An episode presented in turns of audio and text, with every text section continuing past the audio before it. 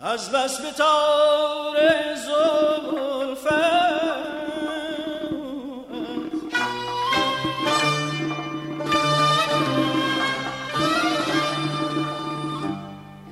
از بس به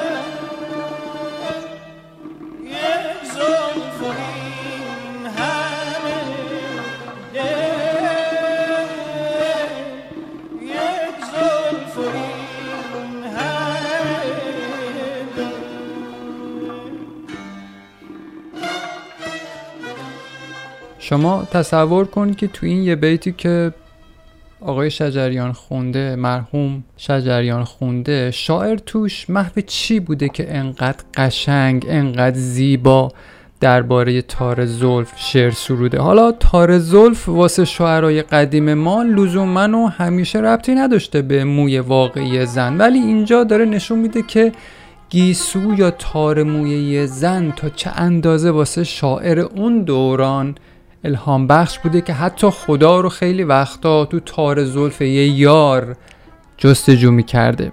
یه جایی از یه شاعری که الان اسمش رو یادم نمیاد یه شعری میخوندم که موهای یه زن موهای بلند یه زن رو به آبشاری خروشان تشبیهش کرده بود. یعنی تو نگاه این شاعر تماشای موی زن همون قدر جادویی و دلربا بود که دیدن یه آبشار. بعضی از شاعرها موهای زن رو به شاخه های افتان درخت بید مجنون تشبیه کردن. مخصوصا اون زمانهایی که باد لابلای شاخه ها میوزه و به آرامی حرکتشون میده. حالا من سواد ادبیم خیلی زیاد نیست در حد اکابره و زمزمه هایی هستش که بابام تو بچگی بیخ گوشم میخونده. قطعا بیشمار از این تشبیه ها وجود داره که شعرا و نویسندگان رو برای سرودن و نوشتن سر ذوق میورده که همش هم زیر سر تارموی یه زن بوده. اما الان چی؟ اما الان ما موی زن رو تبدیلش کردیم یا تبدیلش کردن واسمون به زنجیری به دور گردن یا وزنهی بر روی پا یا محلی برا رسیدن به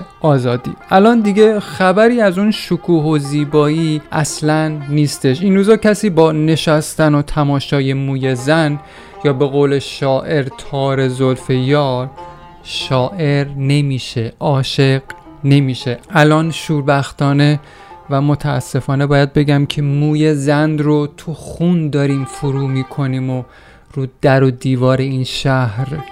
هشتک زن زندگی آزادی می‌زنیم. الان روی موی زن داریم الفبای آزادی رو هجی می‌کنیم. حالا اونم چه آزادی؟ کاش آزادی زن از شال و روسری بود ولی الان ما داریم آزادی رو یه جوری تعریفش می‌کنیم که می‌خوایم از صدق سر موی زن با آزادی های بیشتری برسیم. حالا شاید موی یه زن مقدمی زیبا بر آزادی باشه ولی در حد همون مقدمه و نه بیشتر.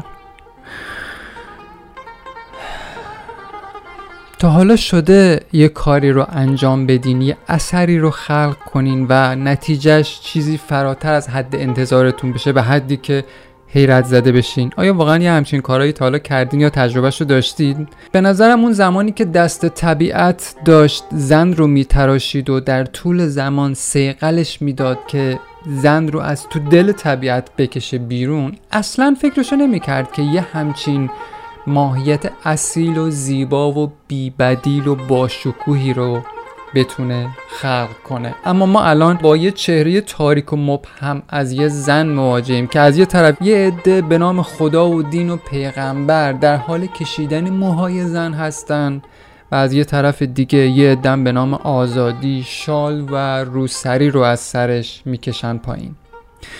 تو این خشونت تو این جنگی که برپا کردیم و همه ایستادیم رو سفره انقلاب و داریم سر آزادی میجنگیم چطور میشه واقعا با تار زلف یه زن شاعر شد یا عاشق شد؟ حالا شاید بشه تو این بلبشور راهی به آزادی باز کنیم راهی پیدا کنیم که بتونیم آزادی رو تجربه کنیم. ولی نتیجهش قطعا بازگشت زیبایی به زن نیستش. خب اومدم فقط خلاصه و کوتاه بگم که چطور داریم زن رو تقلیلش میدیم به موهاش و چطور این شکوه و زیبایی رو با خشونت از چشمامون دریغ می‌کنیم. و دست آخر با غزلی که در ادامه میشنوین قصه این اپیزود رو به پایان میرسونم تا متوجه شین که چطور حضرت حافظ حافظ شیرازی شعرش رو با گیسوی زن به زیبایی گره می‌زنه و مقایسه کنیم با این زنی که الان ما داریم واسش هشتک زن زندگی آزادی می‌زنیم. دوش در حلقه ما قصه گیسوی تو بود. تا دل شب سخن از سلسله موی تو بود. دل که از ناوک مژگان تو در خون میگشت باز مشتاق کمانخانه ابروی تو بود. هم عفالله صبا از تو پیامی می‌داد ورنه در کس نرسیدیم که از کوی تو بود. عالم از شور و شر عشق خبر هیچ نداشت فتنه انگیز جهان غمزه جادوی تو بود. من سرگشته هم از اهل سلامت بودم. دام راهم شکن طره هندوی تو بود. بگشا بند قبا تا بگشاید دل من که گشادی که مرا بود ز پهلوی تو بود. به وفای تو که بر تربت حافظ بگذر کز جهان می شد و در آرزوی روی تو بود.